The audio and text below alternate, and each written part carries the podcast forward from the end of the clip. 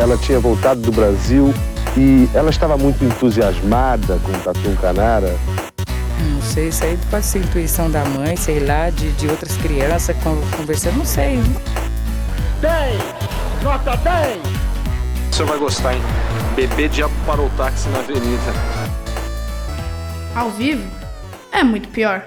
Eu sou a Camila Kintzel. E eu, o Danilo Corsi.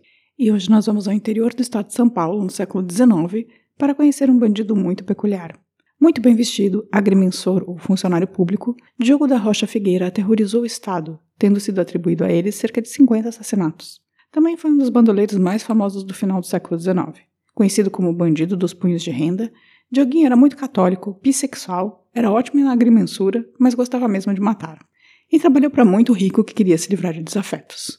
Venha com a gente ouvir a história desse bandoleiro paulista. Mas antes, uma mensagem dos nossos patrocinadores.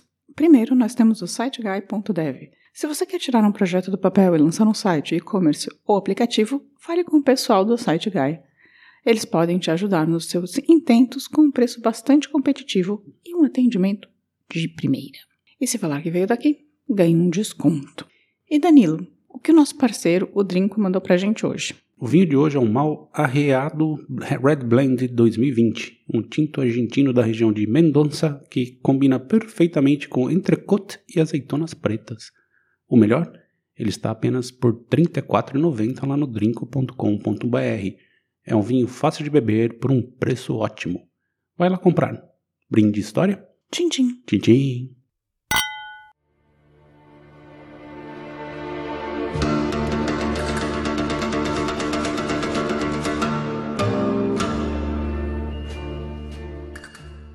Começando, como sempre, do começo.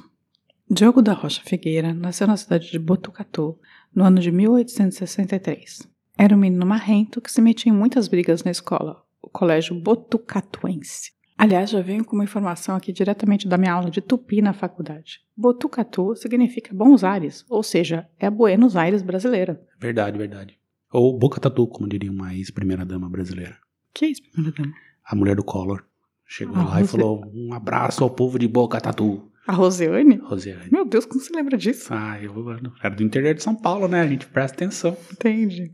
Pronto, podemos voltar para a história e agora vocês sabem um fato completamente aleatório para contar no happy hour da firma.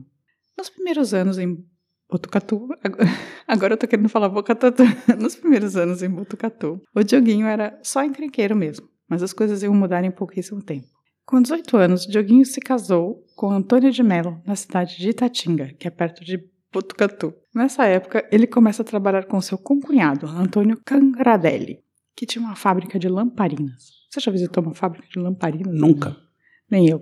Mas Dioguinho não se dá bem com essa coisa de trabalhar com concunhado e logo larga a mão. Com cunhado. Concunhado, por quê? Você, não Não, tem, concunhado. você, você tem um concunhado Tudo também. bem, com cunhado. Era muito vaidoso e também muito senhor de si no que diz respeito a armas. Sempre portava uma faca desde jovem. E foi justamente com essa faca que o primeiro crime de Dioguinho seria cometido contra o gerente do circo que estava na cidade. Esse primeiro crime ocorreu em Tatuí, e a história é a seguinte. Diogo, a mulher e o irmão mais novo dele, João Dabney da Silva, conhecido como Joãozinho, haviam se mudado para a cidade. Um dia, chegando em casa, encontrou o irmão chorando e com a cara avermelhada, vermelha. Querendo saber o que aconteceu, apertou o menino, que disse que era o gerente do circo que havia lhe batido, dado um tapa na cara. Aí duas versões. A primeira é que o menino tinha ganhado os ingressos e não quis usar, mas o gerente não quis devolver o dinheiro equivalente aos ingressos, sabe? Ele se irritou e bateu no menino. Outra versão é que o menino tinha entrado de graça no circo, o gerente percebeu e bateu no menino. O que, que você acha que aconteceu? Eu acho que o menino entrou de gaiatão lá. Entende? Dioguinho foi lá no circo discutir e o gerente falou: Ah, foi isso mesmo, bati e bateria de novo. E aí os dois começaram a discutir. Dioguinho pegou um chicote e tentou açoitar o gerente. Nisso o cara tentou alcançar uma arma, no que Dioguinho foi mais rápido e enfiou uma faca no peito do gerente, matando o cara na hora. Ele chegou a ser processado, mas foi inocentado por legítima defesa, Como assim, legítima defesa? Ele foi lá causar confusão? porque o cara ia pegar a arma. Não importa, ele foi causar confusão. Dioguinho nunca é processado por nada, você vai ver nessa história, tá? Dioguinho tem muita sorte ou tem alguém do lado dele. Vale dizer que os primeiros crimes de Dioguinho eram sempre de cunho pessoal. Eu vou contar uns três aqui, e depois, entre 1894 e 1897, a maior parte dos crimes passou a ser de cunho político, a mando dos coronéis da cultura cafeeira. Entre 94 e 97, ele tinha 31 a 33 anos, que foi quando ele morreu. Mas voltando aos primeiros crimes. O segundo crime de Dioguinho foi contra o rapaz que abusou da sobrinha dele, dizendo que ia casar. Quando ela foi dar um ultimato, o gaiato fugiu, pois Diguinho perguntou por aí e descobriu que o tal do rapaz era serralheiro e tinha ido visitar a irmã. Na real, tinha fugido para casa da irmã em outra cidade. E Dioguinho não teve dúvida e foi atrás do rapaz. Fingindo que não sabia de nada, Dioguinho chamou o caboclo para tomar cerveja com ele e foi enchendo a caneca do sujeito. E o sujeito soltando a língua, que era namorador, que mulher não faltava no mundo, que todas eram enganadoras e queriam casar para arranjar alguém para sustentá-las, etc. E que ele não pretendia casar. E o Dioguinho, sabendo da história da sobrinha, foi se irritando, né? No final do período, ele ofereceu-os para acompanhar o capial até em casa. E no meio do caminho, quando ninguém estava vendo, matou o serralheiro a cacetadas. Meio violento esse rapaz aí, né? O Dioguinho é muito violento. Ele é tipo um, um bandidão, assim. Bandidão. Bandidão. Bandoleiro bandidão. O terceiro crime de Dioguinho é o mais estúpido de todos.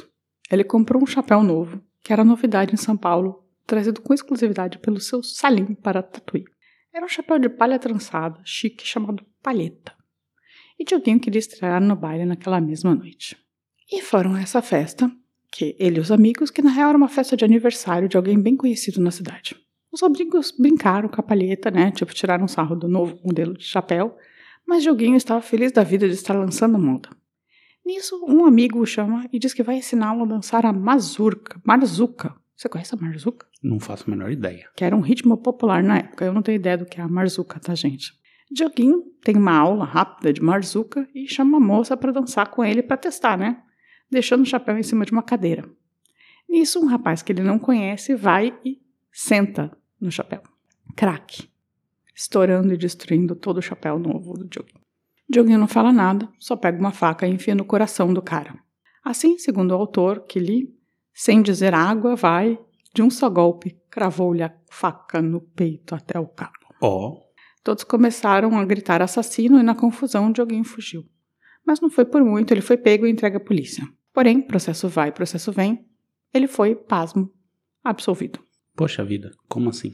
Também não sei, meu amor. Século XIX, no, no interior de São Paulo, parece que o Dioguinho. Legítima defesa do chapéu, é isso? É, ele matou o cara por causa de um chapéu. O primeiro matou por causa do circo, o segundo matou também porque defendendo a honra. Defendendo a honra da sobrinha, e o terceiro foi por causa de um chapéu. Nessa época, Dioguinho já tinha virado agrimensor, que era um trabalho com uma demanda bem alta no interior paulista. E foi justamente com esse trabalho e com a fama de matador, que os três primeiros crimes tinham trazido, que ele começou a despertar a atenção dos coronéis, né? Que ele foi conhecendo conforme ia trabalhando no interior paulista. Dioguinho era protegido dessa gente, que sabia que ele cometia os crimes sempre amando e a pagamento. Mas até então ele não tinha recebido Não, mas ele começou a se oferecer para matar as pessoas amando e a pagamento. Um dos casos mais absurdos que eu pesquisei é o seguinte: um dos comparsas de Dioguinho, Joaquim, avisou que estavam faltando suprimentos para o acampamento deles enquanto esperavam um trabalho. Dioguinho deu dinheiro a Joaquim falando para comprar mais munição e não beber. Mas Joaquim, obviamente, foi beber, né? Em uma das vendas que parou é, para tomar uma cachaçinha, encontrou um homem que começou a falar que o fascínio era o mais terrível que existia, um tal de Dioguinho. Joaquim foi dando bebida ao homem, deixando ele falar. Aí o homem, já bêbado, disse que estavam se armando com planos para matar Dioguinho e uma tocaia nos próximos dias. Aí Joaquim voltou para o acampamento e contou tudo para o chefe que voltou à cidade, foi à venda, descobriu quem era o cara que fez a fofoca, foi à casa do cara e o encontrou desmaiado de bêbado, porque estava bebendo né, com o Joaquim antes. Não teve dúvida, colocou o cara no cavalo, ainda desmaiado, e levou para o acampamento. Lá, eles enfiaram a cabeça na, do cara no, na água, né, no riachinho, até ele acordar. Aí perguntaram da tocaia, quem que vai matar, né? Quem mandou matar o Dioguinho? O cara não quis dizer, pois era coisa do primo e de mais dois companheiros. E se ele falasse, estaria matando os amigos, né? Aí Dioguinho não teve dúvidas.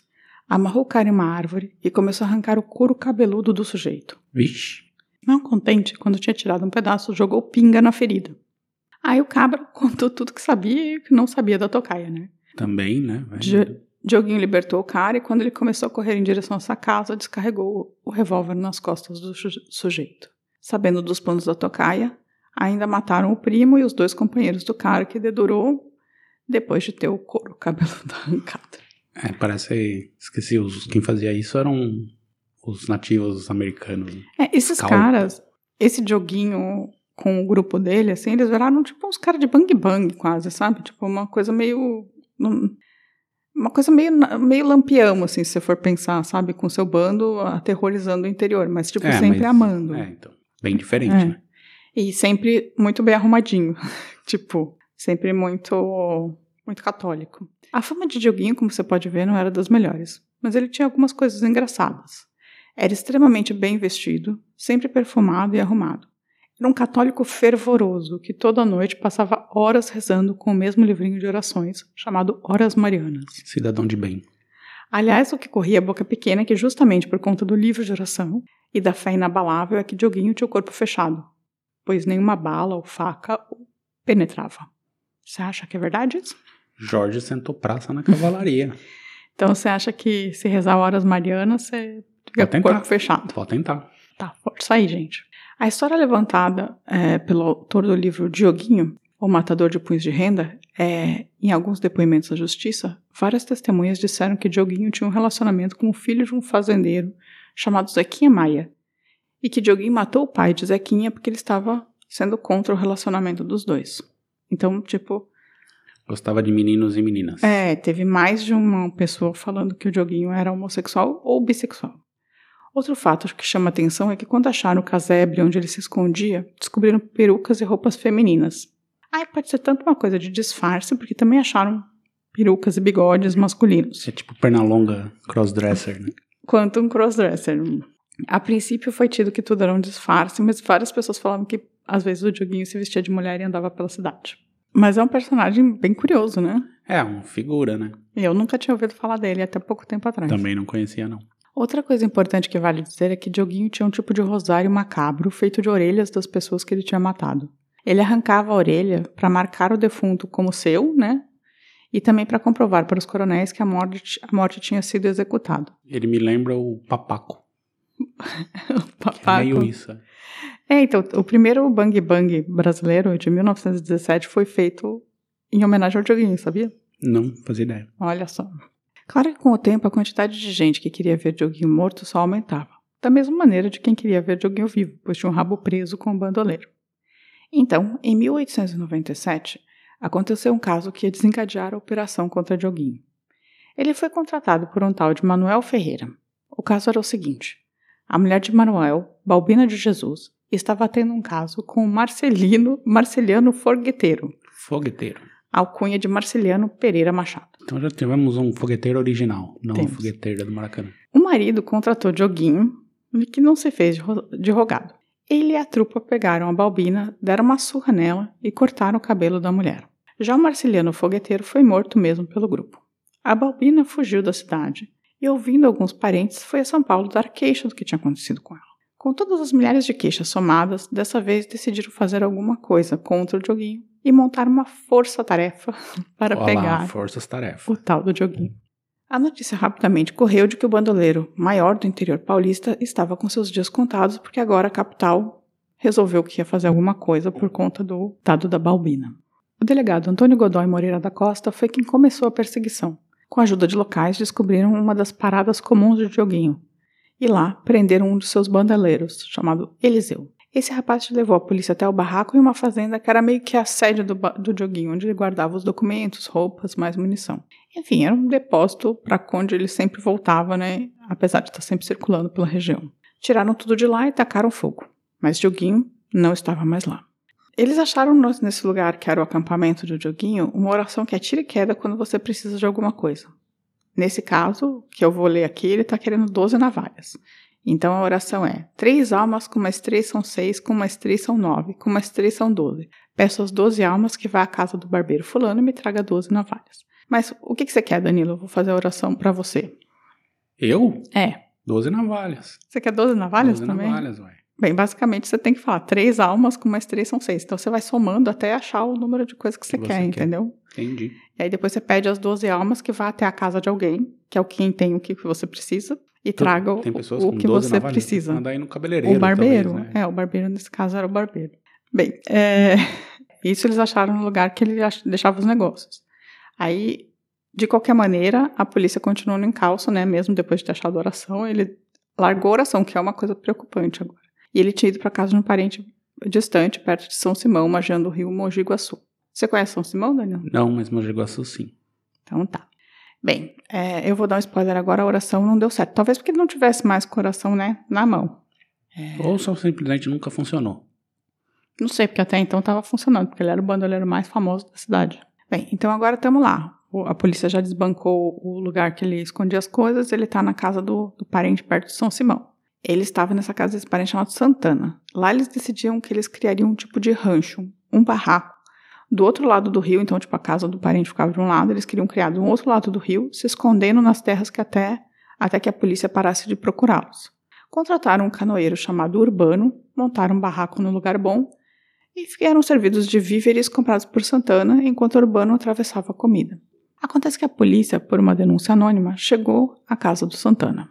Depois de a polícia ter quase matado o homem, é, ele decidiu trair o parente e falar onde estava o Dioguinho, porque o Dioguinho estava perto da casa dele, mas do outro lado do rio, né? Seu Urbano, canoeiro, também não teve muito como escapar e foi cooptado. Aí o Santana e o Urbano criaram um estratagema para trazer Dioguinho e Joãozinho para o mesmo lado do rio em que a polícia estava, que era o lado do, da, da casa do Santana, né? A famosa Cilada Bino. Dioguinho, ele tinha um pouco de pânico do rio, porque ele não sabia nadar. Bem, a cilada deu certo. Seu Urbano atravessou o rio com uma canoa pequena, e já combinando com os meganha, né?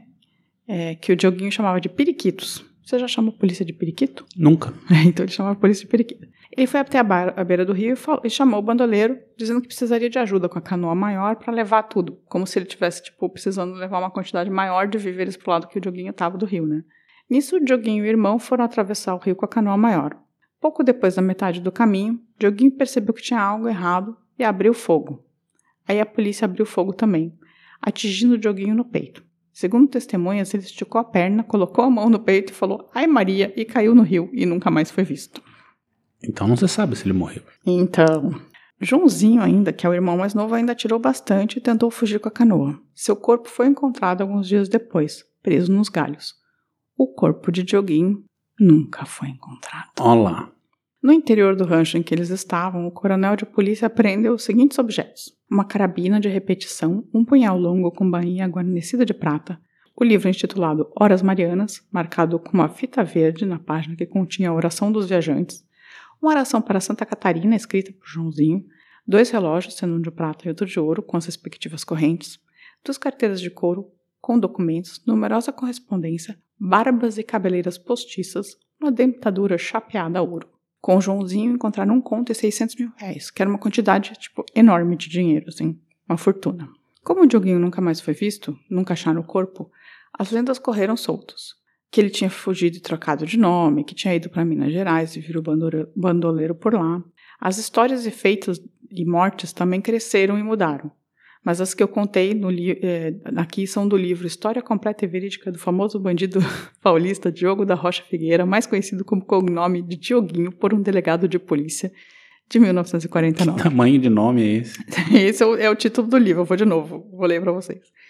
História completa e verídica do famoso bandido paulista Diogo da Rocha Figueira, mais conhecido pelo conhome de Dioguinho, por um delegado de polícia.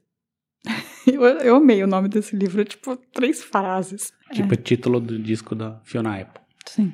Além desse, existem mais pelo menos três livros sobre o Dioguinho, além de um filme, o primeiro filme Bang Bang brasileiro de 1917, que eu já falei aqui. Também descobri que existe um filme no YouTube, que é tipo feito por um grupo semi-profissional, digamos assim, e uma HQ chamada Cão, de Breno Ferreira. O último livro lançado sobre ele, que eu não consegui comprar online, foi Dioguinho, o Matador dos Punhos de Renda, de 2012. Mas eu peguei toda a história de, de uma entrevista com o autor. E essa foi a história do Dioguinho. Você conhecia, Danilo? Nunca tinha ouvido falar. Não é interessante? É curiosíssimo. Então, o cara que é um personagem, assim, ele causou. Tem mais Era história. um crápula, né? Um crápula. Tem uma outra história que, que eu não contei aqui, mas que eu vou contar agora rapidinho.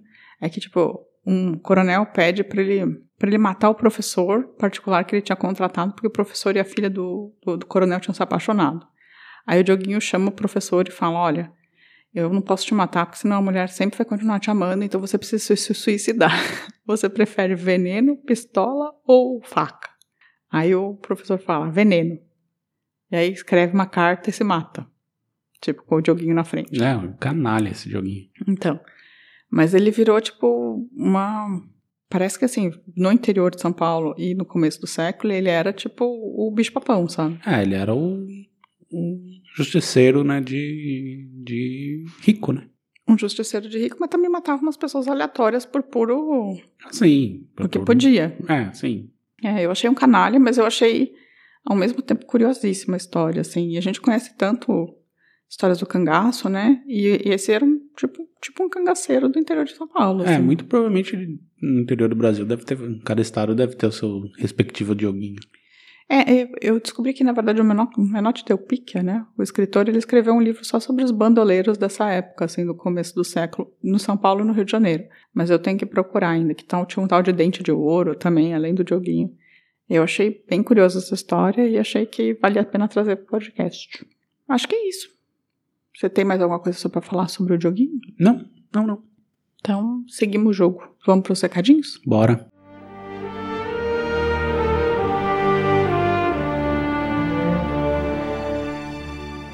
Danilo, se alguém quiser se transformar num bandoleiro e quiser contar pra gente antes, como faz? Aí a pessoa pode mandar um e-mail para contato@muitopior.com.br ou pode entrar no nosso site no muitopior.com.br e deixar um recado lá em algum dos posts dos episódios ou procurar a gente no Facebook, no Twitter e no Instagram.